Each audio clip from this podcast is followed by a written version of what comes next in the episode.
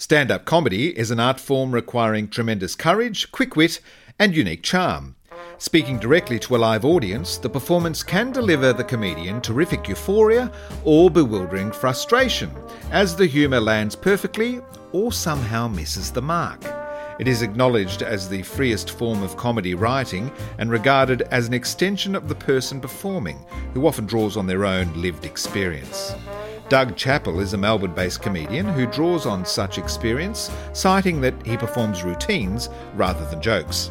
His is a career that has provided many triumphs, much travel, and a very occasional silence.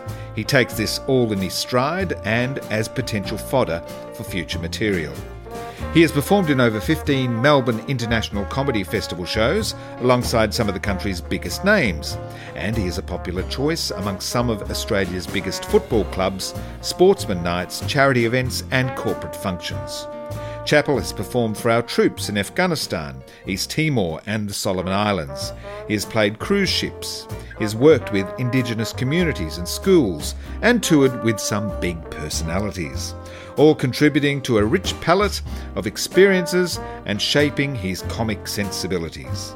Chappell is currently in training for a boxing bout on August 2nd, when he takes a different sort of centre stage. Pretender to Contender gives everyday people the opportunity to take centre stage and test themselves under the bright lights of Victoria's premier boxing venue, the Melbourne Pavilion.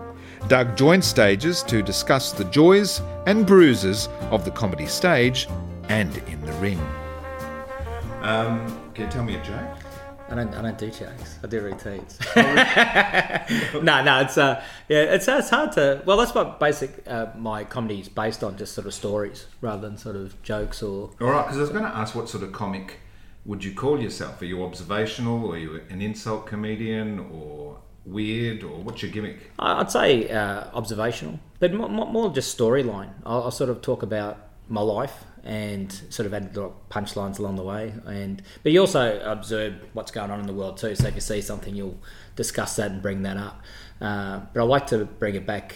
Uh, this sounds really narcissistic, but to myself and speak about myself, and uh, because well, yeah, if you can personalise something. Yeah, mm. and because when I watch uh, comedy, I like to sort of for that brief moment go into that person's world, you know. So you sort of see how they see the world. So that's that's what I like to do. So yeah, yeah, um, it, just mine our own experiences and lives and bound to find something out of it. I mean, mothers. Yeah. I mean, let, us declare first up.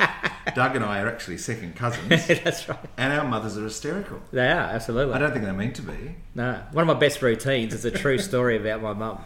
Yeah. And uh, I don't even change a word of it. It's absolutely true. And uh, I close on it a lot of the times. Yeah. Um, has she heard it? Yeah. Oh, I think she's heard bits of it, uh, but she said because a lot of my routines are bring up my mum because she, yeah, she's, she's hilarious. Yeah, she's hilarious. She's great. She's gorgeous. Yeah. Um, do you get, can I tell you yeah, this? Because uh, this is when I, when I first started doing comedy. Um, because she just didn't want me to do comedy. She just thinks I'm the unfunniest person on the planet. And she, what she was worried you might embarrass yourself. I think so. Yeah. I think so. She's always worried about you know. I know it comes from a good place so she'll sort of try to talk me out of anything that I want to do, yeah. mainly because I think she thinks I'll, I'll fail and yeah. uh, I'll feel bad. But I started doing comedy, and she goes, oh, "I don't know why you're doing this comedy stuff. You're not making any money out of it and stuff." And at the time, I was doing um, nightclub tours on buses. Right. So you know, I was getting so up what, there. So what? Not what? You were travelling, entertaining guests yeah. for nightclubs. Yeah. Between. Yeah. So what you do is you pick up. Uh, they're called party buses, and right. you pick up a group of hens, or uh, you know, say eighteenth, or yeah, yeah, Bucks party, and uh, and they'd go to different clubs, and you'd do sort of comedy on the way there and on the way back, and that was probably my first regular paying gig. So she was saying, "Oh, you know, oh, you're not getting any money. You're stupid for doing this for, for no money." And I said, "Oh, well, I'm getting paid now." You know, because what do you mean getting paid? I said, I'm doing comedy on the buses. She goes, people think you're a bloody idiot. If you get on my bus and start telling jokes, I'll tell you to piss off. I said, I'm not jumping on the 220 to Sunshine just talking jokes, hand, put my hand out for money. Yeah, it's an it's entertainment a, bus. she goes, oh, you're a bloody idiot. That's hysterical. That's hysterical.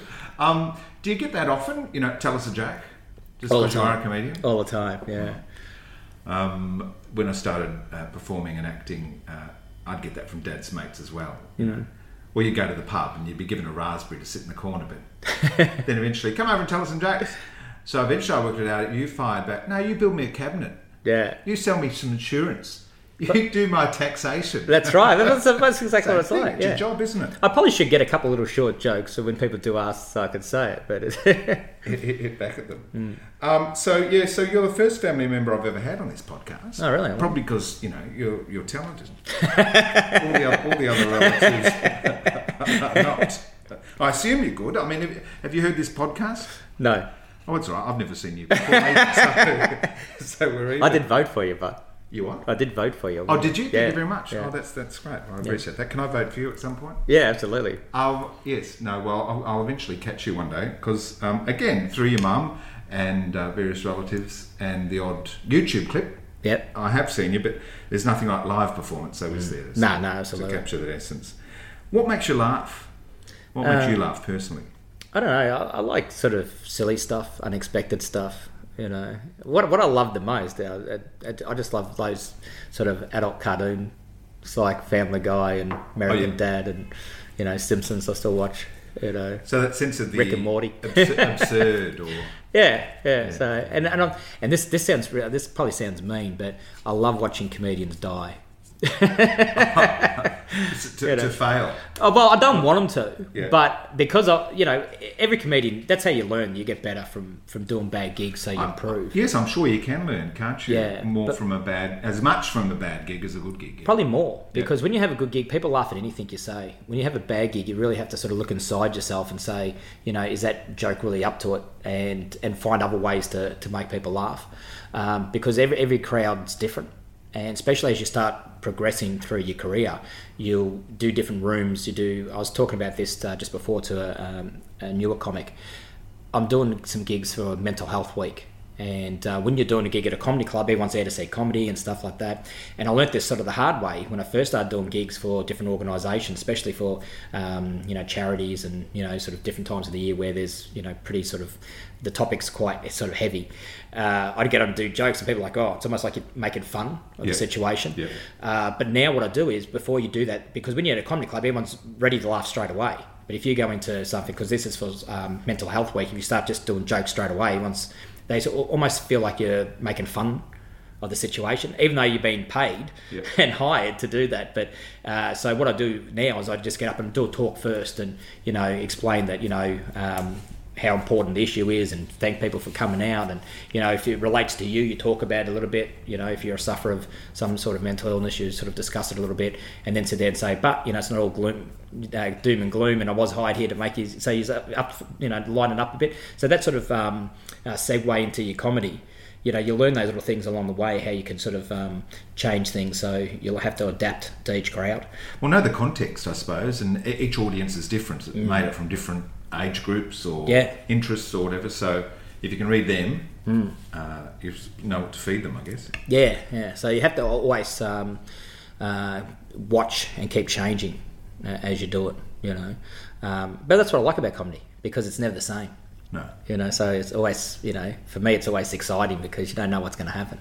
You could perform a favourite routine to five different audiences and have five different experiences. One hundred percent, and it does all the time. And it's funny because because I've done different routines so many times now. I've done a routine that I've done you know hundreds of times, and I'll do it and I won't get a laugh, and you get shocked because you just Oh, wait, expected it. Yeah, I actually go sit there and go, what just happened? You know, I actually bring it up. If it happens, I bring it up on stage. I go, did what? Did, that never gets always gets a laugh. What happened? But, you know, and you just make sort of fun of it. But um, yeah, you, you do sort of. Um, uh, your, your mind will start to sort of uh, you know get ahead of yourself sometimes. But that's why I like ad libbing because it always keeps you fresh and you know you're not you don't become robo- robotic.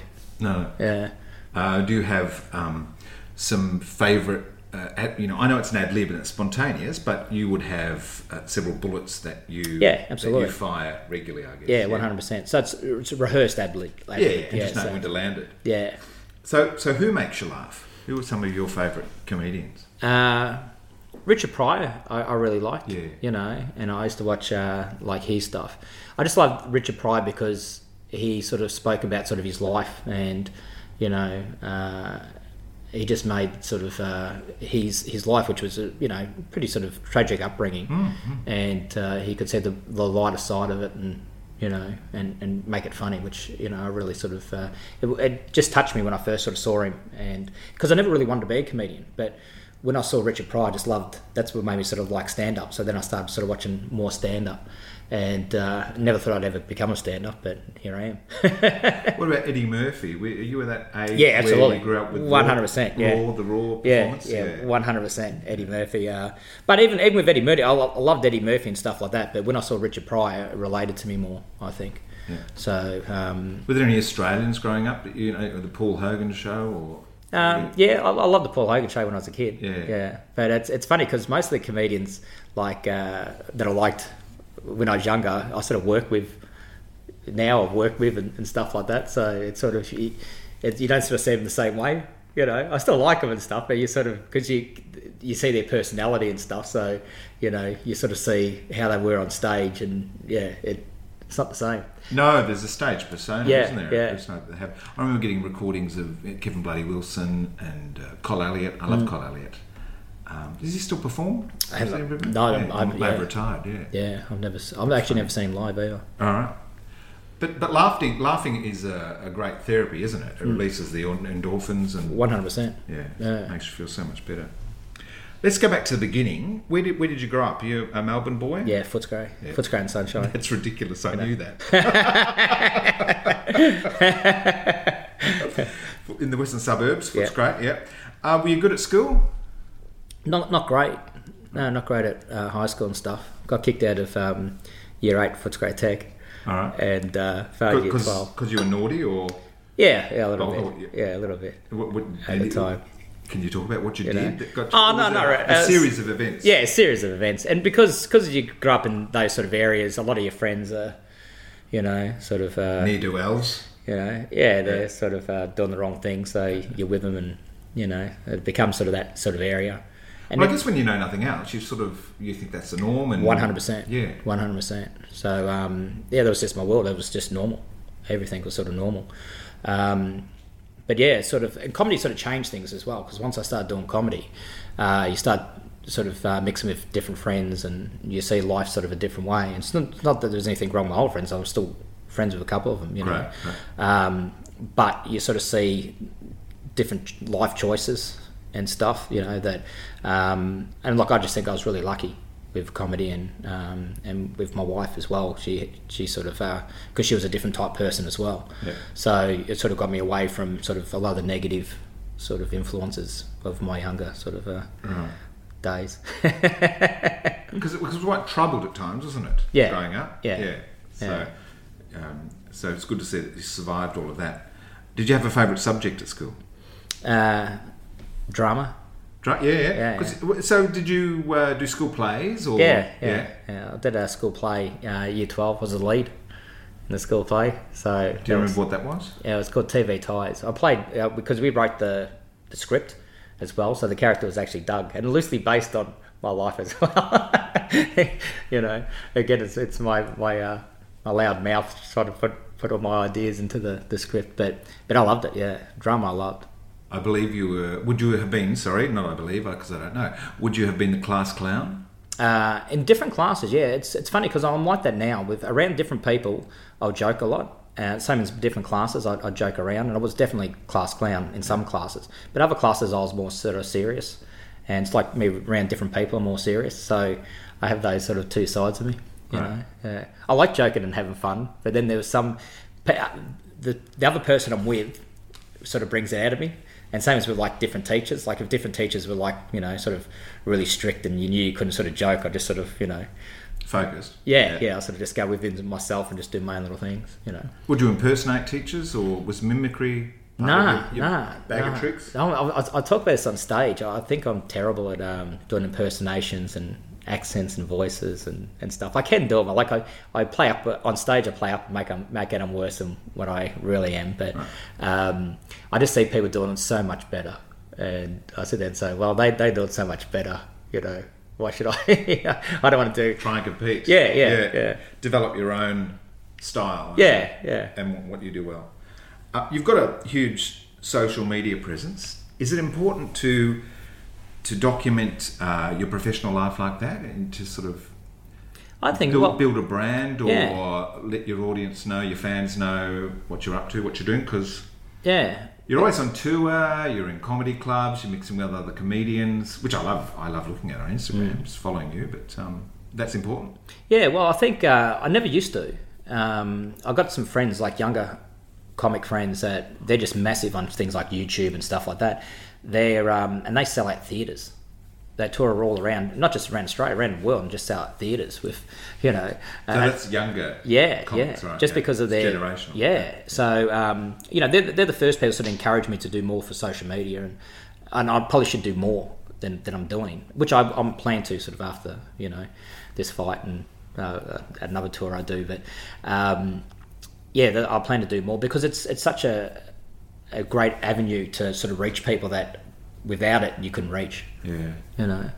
Well, let's uh, talk about the fight Mm-hmm. because you're in training for a fight. Tell us Yeah. about what the fight is. Okay. Uh, well, originally um, there was a comedian, uh, Eurydice Dixon, who left a, a show and uh, was performing, and on the way home she got raped and murdered. So that sort of hit the comedy community uh, quite hard. Did you know her? Uh, I did not really well, Right, You know, you worked with her or yeah, and I, and I spent a? Sunday like chatting to her, and um, yeah, she was a really nice person. And it's funny because uh, I chat to so many sort of newer comics and stuff, so you you sort of um, uh, you know you forget names and faces and, and stuff like that. But speaking to, to her, I really remembered remembered her uh, just for being just a really nice person, and that was probably the biggest thing I remembered about her, just how sort of nice she was as a as a person. Um, so yeah, something so horrible to happen to someone so nice is you know just such a horrible thing. Then seven months later, um, an Israeli student was at my show. Uh, on the way home, she was in Bundoora, like an hour after my show, and got raped and murdered. Oh, no. And uh, and so that that sort of hit me uh, as well because It, it brings a face to it, I guess, doesn't it? Yeah. It really personalised. and it. and what it, what it did too is uh, I know I know it sort of sounds silly, and I think some people sort of don't understand it, but I've sort of felt. Uh, I know I'm not responsible or anything, but you sort of feel a little bit of um, I don't know, sort of like guilt because the show was a sellout show. Um, they sort of turned they turned 50 people away from the show, uh, and I was all happy getting pictures with people at the same time. So this this was happening, you Yeah. know, like an hour after the show, I'm having fun and you know sitting around with my friends, um, and this horrible thing's happening that same time, and it sort of makes you think, you know, if I finish the show a bit earlier, if um, you know, if Sliding doors, if yeah, yeah, if you know Yeah, she was she- the one that got turned away, yes, stayed for another drink before leaving, or yeah, all you know, finish the show. Timing. yeah. So all those things you sort of you, you sort of think of. So um, yeah, so it did sort of resonate with me for a while, and I wanted to do. I was thinking about doing a comedy charity night or or something, uh, but then my son was was having a fight, and uh, then he brought it up uh, as a joke, and uh, and the guys at the gym saying, you know, you should get your dad dad to uh, fight as well. And I said jokingly because at the time I was dieting, so I lost a, I lost a bit of weight, and I said, "Oh, I could do that," you know. Was that a bit of ego getting at you? With the, yeah, a little bit. You know, when people say you can't do it, oh, I, I could do that. Uh, and then they said, oh, you wouldn't do it. And I said, oh, no, I'd, I'd do it. I said, but I wouldn't do it, you know, for, I, I don't need to do it, you know. But then I sort of thought about it and I said, you know, instead of doing like the odd charity night for something like that, where mainly the people you get a, you know, sort of a lot of sort of um, female comics and, you know, uh, the, the, the male comics that, or, you know, male friends that I know that support the cause anyway. Um, I said if I do this boxing, you can really sort of target sort of men what we can do different, you know, because it just happens too much within our society. Yeah. So I said, you know, boxing's you know traditionally a real male orientated sport. So anytime people see it and post it, all the posts, and you know, it's you know them to think about their behaviours, what they can do differently, and stuff. So I said it might be a really good way to bring awareness. You know, for the male side of it, rather than every time I do a charity night, you know, always sort of targeting people that already support the cause Yes. anyway. You know, Yeah. so, So, um, so you're hopefully going to educate a few of those punters who are there. Yeah, Oh, yeah. right. So, so, so hopefully, you know, it's uh, that's that's you know my intention. So, So uh, is there a series of fights with other celebs as well? No, just myself. Just yourself. Yeah. And, and you don't know who you're fighting yet. no, I don't know. So I'm doing it for charity, but no one else is. Right. Are you, you a little bit scared about who's going to sort of turn up to? Uh, not not really. Right. It's uh, I probably look. I might, I might be on the night, Right. but um, I think uh, you know I boxed a lot when I was I was younger as well. But this is the hardest part now, the the training, because you're sparring all the time. So you're fighting like you know I've been fighting like nearly every night, and right. you know my, my body's black bruises. and blue. Yeah, so I just yeah. I almost like can't wait for the fight because you know it's just one more, and then you know. But uh, after about uh, the next four days, the, the workload will taper down a bit, and I'll start to not train so hard and rest my body a bit. I've got to check for your mum and your wife. You are yeah. going to wear a head gear, aren't you? Yeah, yeah, yeah, yeah, yeah. What, what, like at first with um, uh, wasn't, but because the head, I, I'm quite honest, probably better without a head guard. Right. Um, mainly because the head guard doesn't really, you know, protect you a lot because it's it's quite thin, but it also can get like in your eyes and yep. they're quite awkward to. You've got a good dentist. Uh, yeah, that's. Uh, I'm actually next week. I'm going to get a new mouth guard because my mouth guard's terrible. Right. So yeah. So what's is there a name for this fight or the cause that? Um... Um, the it's at the Melbourne Pavilion on the second right. of August. second. Second of August, yeah, yeah. yeah. and right. uh, the name the name of the uh, the bill is uh, Pretender to Contender. Pretend to be a contender. Uh, uh, pretender to contender. Right. Okay. Yeah. Right. Good. So yeah, and the main events are for Australian title. Yeah. Excellent. Yeah. Oh, so you're the curtain raiser. Uh, no, no, I'm, I'm, I'm, I don't even know where I'm on. I'm on there somewhere. You'll be there during the night.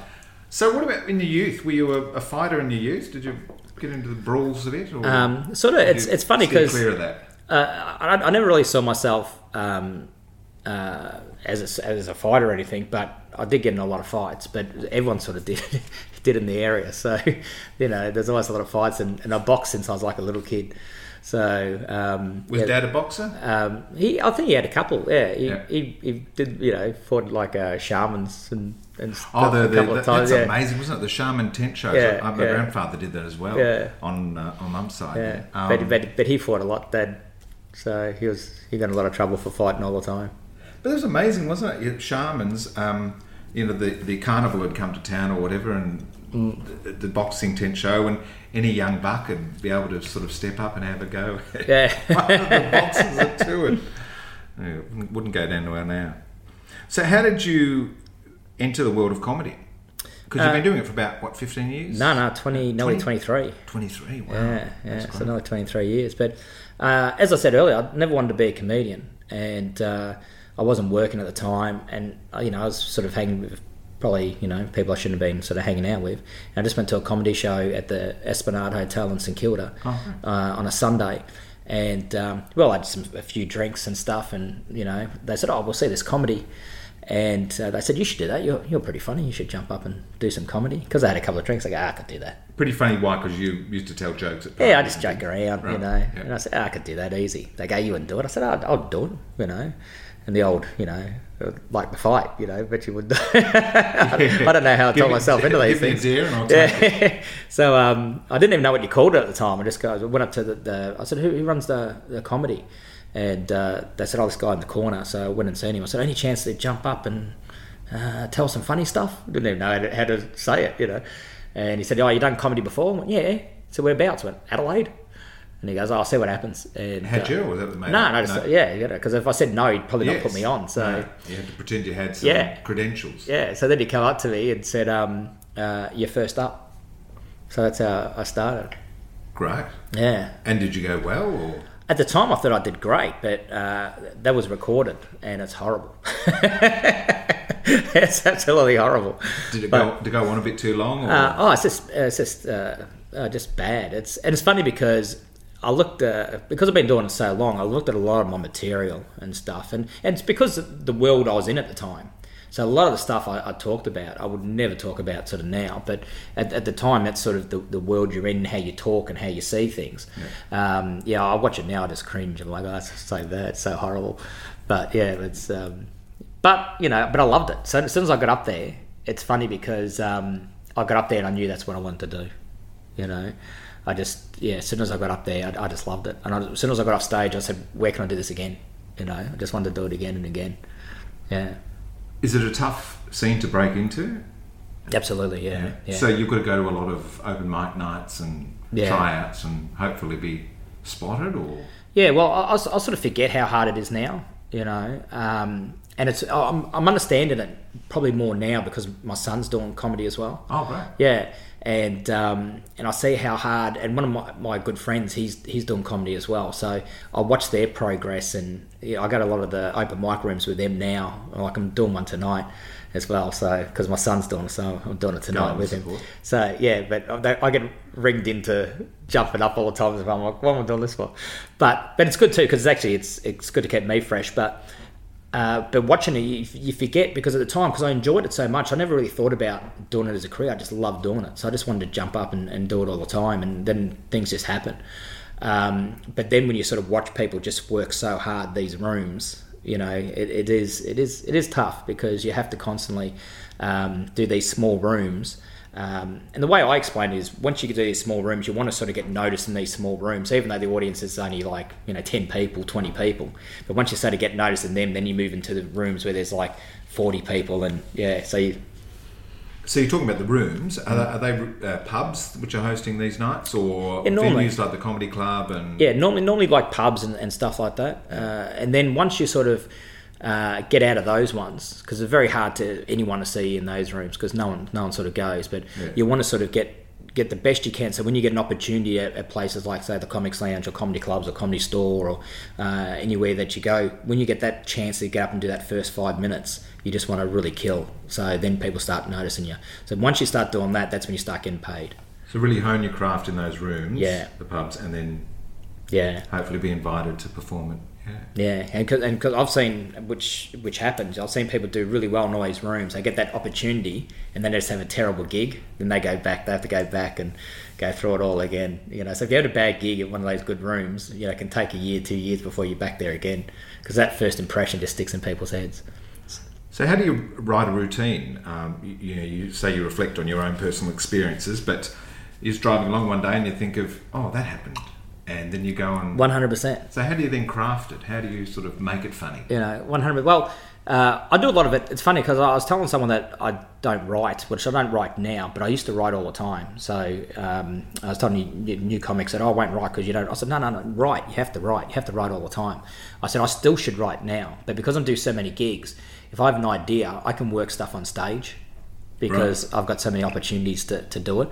I said, but I really, if I had more time, I'd be writing stuff down, and you know, and I should be recording myself and. Yeah, absolutely. I mean, because they're, they're, your archives. They're that stuff. A- absolutely. come and back I, to I, when you're older and yeah. just check, or your son might like to inherit a few. Or, yeah, you know, but I don't. I should because there's. I, I forgot one of the uh, places I work at a lot, the the Comics Lounge. Uh, the owners there, you know, one of them knows my routines from years ago, and I forget. And he'll say, "Do this routine." I said, "I can't even remember it." So he'll actually tell me the routines because I forget because you do so much and you change things all the time, you start to forget. So I really should start making records of.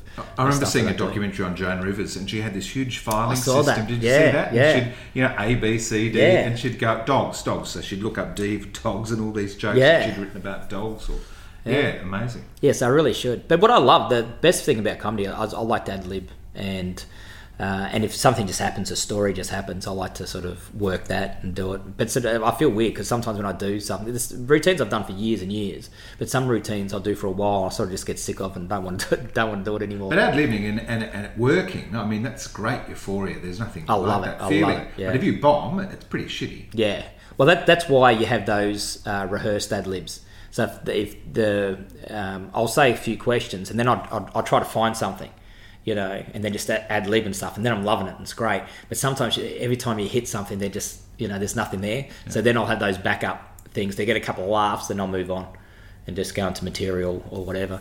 But when you get people and everything's, you know, sometimes oh, just the you know the stories and how people meet, you know, they they do it all for you. You just uh, highlight it and yeah. yeah. But I love it too. Sometimes I surprise myself when I say something. I go, Gee, I even said on stage sometimes. I go, hey, how quick was that? That was great. Relish it with the did, audience. Didn't think I was capable of figuring that. That was, that was funny. yeah. Do you get nervous before you go on? Not anymore. Um, I probably maybe just before stage, but I'll, I'll, talk about it like a sort of a, a ride in an amusement park that you enjoy.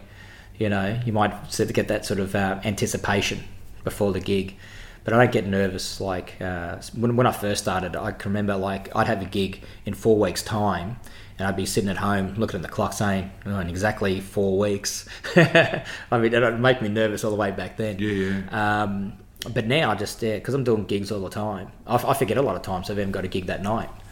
You know, I'll, I'll check my diary, I go, oh, I've got to go soon. You know, and my, my, it's funny because my wife's used to me, but other people think it's crazy because people sit there and say, "What are you doing on the weekend?" And I go, "I don't know." They said, "You got a gig?" And I said, "Yeah." They said, "Whereabouts?" I said, "I, I don't know," you know. And I said, "They said, what do you mean you don't know? It's only two days time." I said, "Yeah, I don't sort of I know roughly where the gig is. I know if it's like an interstate gig or, or something like that, but I don't like to look too far ahead because then you start to say, I know I got the gig, so I'll check like the day before. I'll work out everything and." Yeah, and sometimes I'm flying off somewhere, and uh, my wife won't even know. She goes, "What are you doing tomorrow?" I said, oh, "I'm flying out." of Like she's like, you know, but she's used to me now. But other people think it's really weird. You know, yeah. Do comics have agents or managers? Yeah, absolutely. Yeah, yeah, mm. we, right. So they handle all those bookings and gigs and yeah, yeah, for you. I do all the stuff of mine. I work through like a few different agencies. I actually book um, shows and uh, acts for like a few agencies as well now but when I was younger, I had a management and plus agents that I worked for. But uh, I think I've been doing that long. I, you know, for no point giving someone 15, 20%, something I can just ring up and do myself. So I yeah. just do everything myself now. Yeah. yeah. Plus now a lot of people contact me because I'm friends with everyone. You know, I've been friends with like different comics for like 23 years. So if there's a show or, and because I do a lot of shows, they sort of trust me. So they just ring me and say, we want to put on a show, you know, how much, and just tell us the lineup. So I'll do that. Right. Yeah. Um, you've had opportunities to see a lot of the world through mm. through your comedy work, um, including uh, working with the Australian Defence Force. Mm-hmm. You went to Afghanistan, yeah. East Timor. Yeah. What's that like? Um, it's great. It's really yeah. rewarding. Yeah, I mean, you've, you've got an audience who are going to really mm. appreciate that you've taken the time to, to travel and and risk, well, danger. Yeah. Were you cautious of of what you might have been going into? Uh, well, it's it's always there. Yeah. You know, I, I won't lie to you that you know you sort of know because they tell you too. You know, they say you know we do everything to make you safe and, and stuff like that. But you are going to a war zone. You know, and uh, when you fly into Afghanistan the first day, they take you through training, and you know they show you how to use tourniquets to if your limb gets blown off and uh, how to use guns if something happens, and you know they say everything's gonna be fine, but you know, if something does happen and you know people are coming and there's a weapon there, you've got to pick it up. You, are, you, are you thinking I can feel a routine? You know, yeah. Well, you do. Everything's a routine. Yeah. I had a friend. I just toured with him recently. He lives in the UK now, but um, I remember when I first started doing comedy. He was a, a, established comedian already, and he said to me, and I only brought this up to him when we were on tour recently because I said, you know, he would have said to a million people, so he probably doesn't remember, but it resonated with me. Uh, I've only done probably about four or five gigs at the time, but I got off stage and he said, "You'll be a comedian." I go, "What? What does that mean?" You know, he said, "You can just see it on stage with, with different people," and he said, "But." You know, I said, "Oh, that's good." He goes, "Well, it's not really." He said, "Because now your life would change." He said, "Because everything you see is a, it's a comedy routine." you know everything you do you know you just start to you, you can't, can't, relax you're you always analysing yeah, yeah you can't yeah. you can't you can't enjoy you can't sit there and watch a comedian like you used to you know because you deconstruct the routines you can't you know, see, you know, watch a, a, movie or go to a party without always thinking comedy. And it's true. And you do. You constantly think comedy. You're always working. You know, every, even even with like sad things, you sit there and say, gee, that's terrible. But if this happened, that's actually quite funny. Yeah. You know, and you go, why am I thinking that? You know, so yeah, it's weird. Um, Afghanistan again. Do you actually fly in, do the gig, and then fly out, or no, you, stay. you're there staying there for a few days? Yeah, yeah, right. stay, stay for two weeks. Oh, really? Okay. And yeah. then there's shows nightly, or um, yeah, there's a few because sometimes you go to you go to different camps, right? You know, so um, uh, I think we went to four camps, four different camps. Uh, so you stay there and you sort of, uh, and that, that's why it's it's rewarding. But um, yeah, I, I, was never, you know, no one's a fan of war, I guess. Uh, you know, so I was never never really a fan of sort of you know, you used to sort of see stuff on TV and like, yeah, you know, sort of, you know, you think sort of warmongers and, and stuff like that. When you do the gigs with people and you see what people sacrifice and stuff, and not just for, for Australia, people that defend their country in any country, uh, for any nation. It's a it's quite a noble thing. They do make a lot of sacrifices, you know.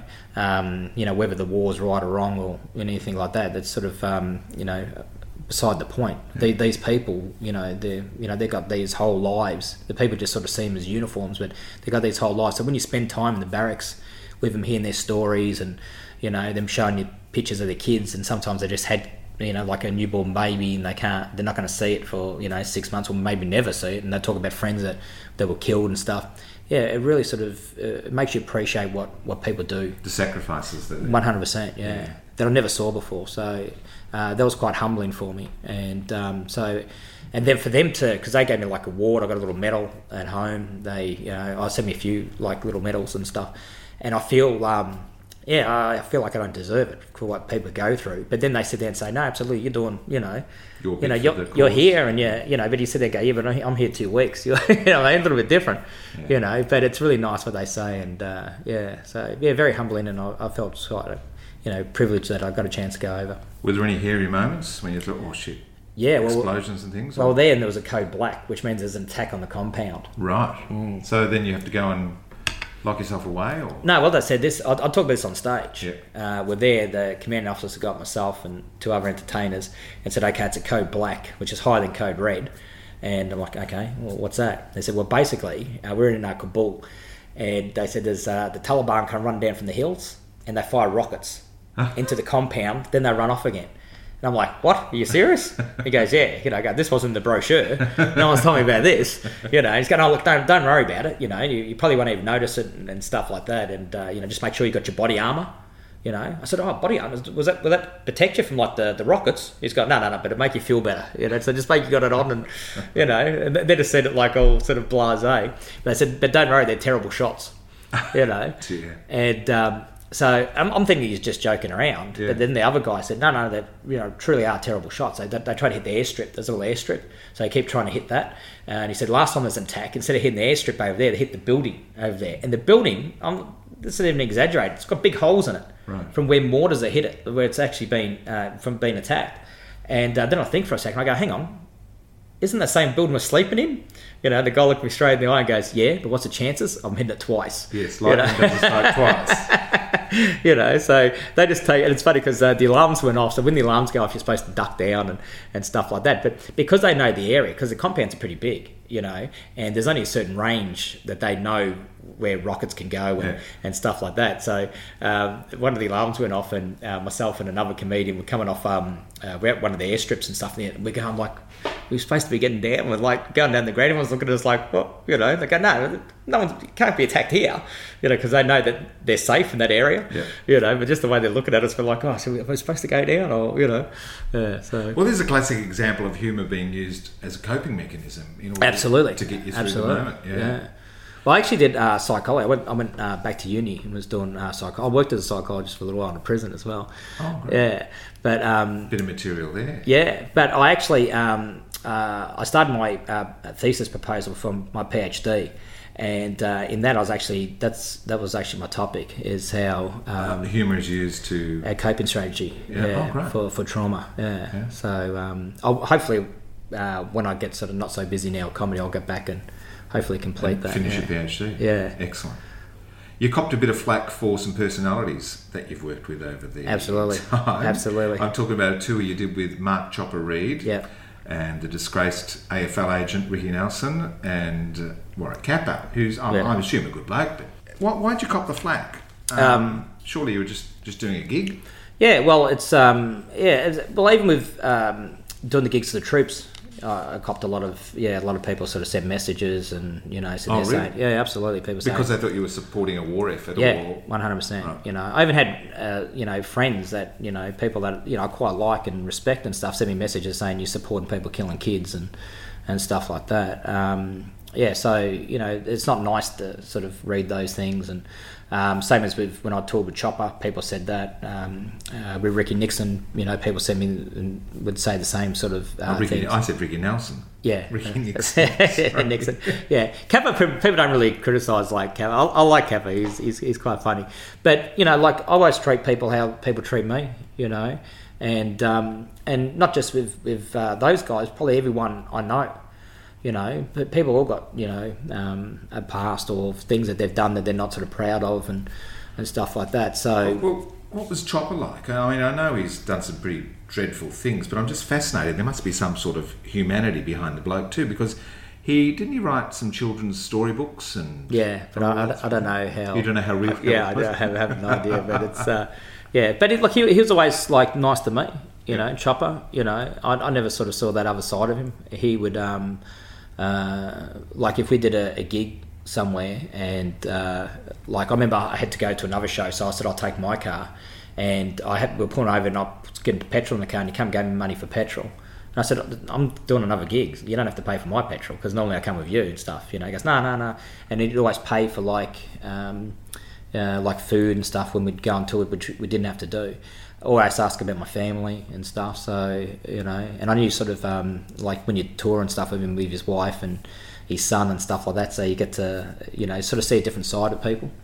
You know? And it's um, interesting, isn't it, that uh, Eric Bana, who was a mm. stand-up comic, had that great success playing Chopper in that film. Yeah, yeah, yeah. He did a great role in that. Yeah, yeah. um, do you work blue? Yeah, absolutely. Yeah, okay. I can do clean as well, but oh, okay. Yeah. But do you find working blue is funnier or? Uh, it's not that it's funnier. It's funny because I, for a few years, I never swore in my routine because I used to work at a theatre restaurant, and uh, so I just didn't swear in the routine. So I got used to not swearing in a routine, um, and then because I sort of, you know, I got influenced by a lot of people in my comedy, especially earlier days as well. So I really didn't know who I was. You know, I probably still don't know who I am. You, you always, you know, you're always learning, always, you know, uh, developing and, and changing.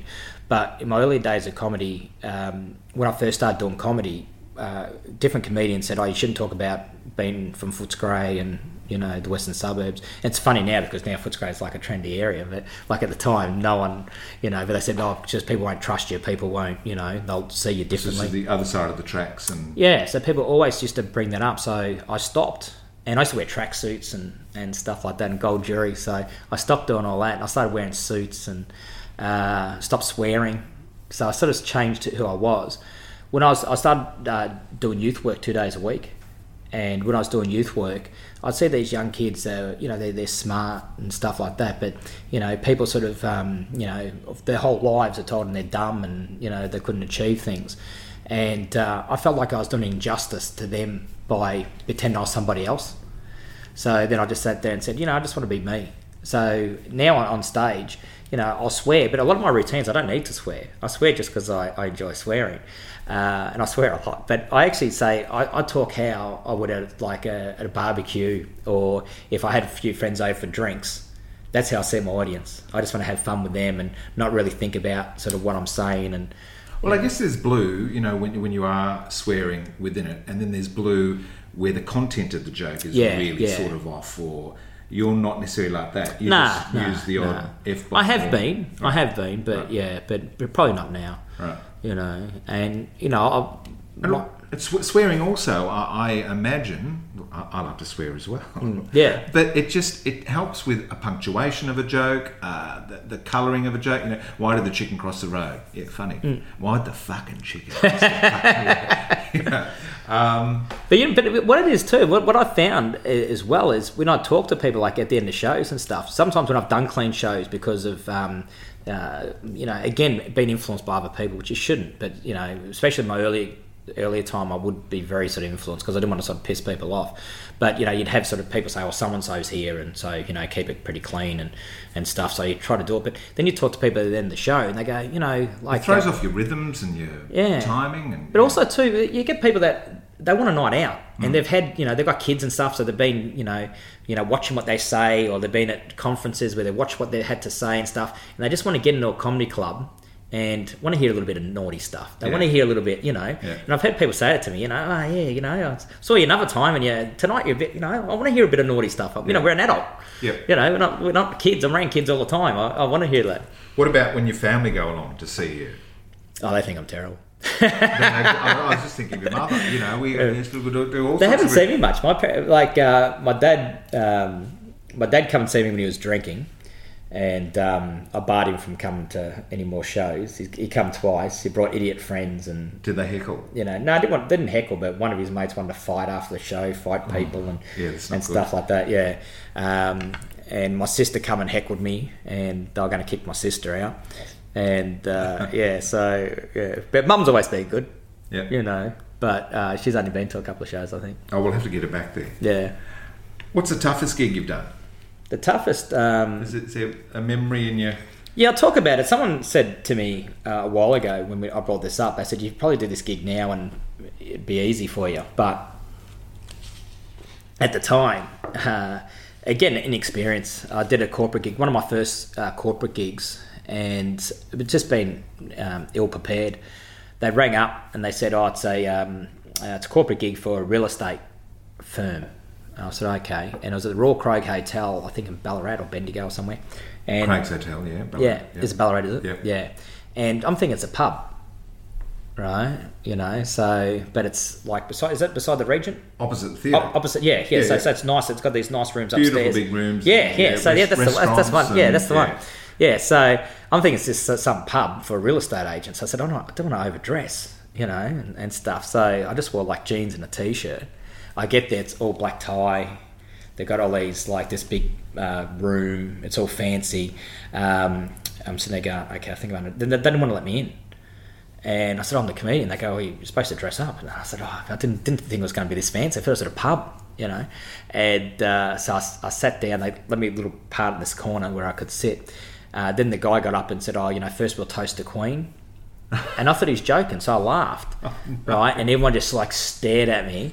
Because what it was was it was all the heads of uh, these real estate, uh, this real estate organisation. So it's all like CEOs and From all over Victoria or something. um, all over the world. Oh, right. Wow. Well, well, um, uh, sort of, um, uh, uh, sort of, uh, oh, well, not all. Regional Yeah, yeah, yeah, yeah, yeah. yeah, Sort of, uh, what is it? Um, Um, yes. Uh, Australasia, or Australasia, something, yeah, You know, so uh, and everyone was probably like sixty-five plus. Uh, the age group, so um, yeah, so I got up, and then the, the first couple of minutes I was doing all right, but then they brought out desserts, and people started eating desserts, and everyone just their focus just went straight to their food, and so I said, oh, if I start talking to them, I could probably draw their attention back. So I went up to a guy and said, oh, hey, hey mate, you know, what, what's your name and stuff? He looked at me and goes, I'm not the entertainment, you are, so entertain. so I go, "Oh, okay, uh, yeah. So it's just a horrible gig, and uh, but then I was, I'm sitting there saying, uh, okay, I'm not doing well. And at the time, they wanted to uh, legalise euthanasia in Darwin, and uh, I said, oh, he- he- hear about, uh, which I wouldn't do this again. But because I said my gig's going bad anyway, so you know I'm going down in flames. So I said, um, "I hear they want to legalise euthanasia in Darwin. You know, anyone agree with that?" No one's answering me. I said, "I reckon do one better. Not just legalise it, make it compulsory to anyone over the age of 65, and there'd only be like two people here, and I'd be having a good gig." Oh, no. Yeah, and they're just like they hated me. Yeah, and it's the first time to this day I finished and uh, no one clapped. Like one person clapped, and then someone like looked at just did this. Don't you dare clap. Yeah, it's like, oh, you know, and it was horrible. And they didn't want to pay me as well. So it's just that that was that was a nightmare gig. And I've probably done worse, but that really resonated because uh, it was the first time working for this agency that I wanted to work for. Um, yeah, first time people didn't want to pay me. First time no one clapped at the end. First time they toasted the Queen. And I tell I told people about toasting the Queen that it never happened again. And about two years ago, happened again. And uh, again, terrible gig. So if I'm at a gig and someone says, let's taste the Queen, I'm, I reckon I'm walking You're out. going to walk out. now, I can edit this out if it doesn't go uh, well. If Yeah. I threw a topic at you, could you give me a joke? Probably not. No? No. All right, we won't. we won't even try then. I thought I'd be a smart ass. You know, but, uh, I could probably tell a story about it. What, what, what, what's Oh, the yeah, topic? yeah, yeah. What's the all right, topic? All right, sausages. The sausages. No, I got nothing. School. Oh, I've got lots of uh, things about school. You know, it's uh, well, it was stories with school. Well, I'd sort of uh, I liked liked year twelve so much I did it twice. Uh, Uh, very good, very good. All right, that was a mean thing to do. Um, now, you uh, are you still an ambassador for the Salvation Army and, and West for the, for the yeah for the lead tenant program. Yeah. um, yeah. I think I think they're actually wrapping it up. I just did a gig from uh, when was it? Probably about four months ago. So I think the program's um, wrapping up at the moment. So So, what did that involve? What was the program?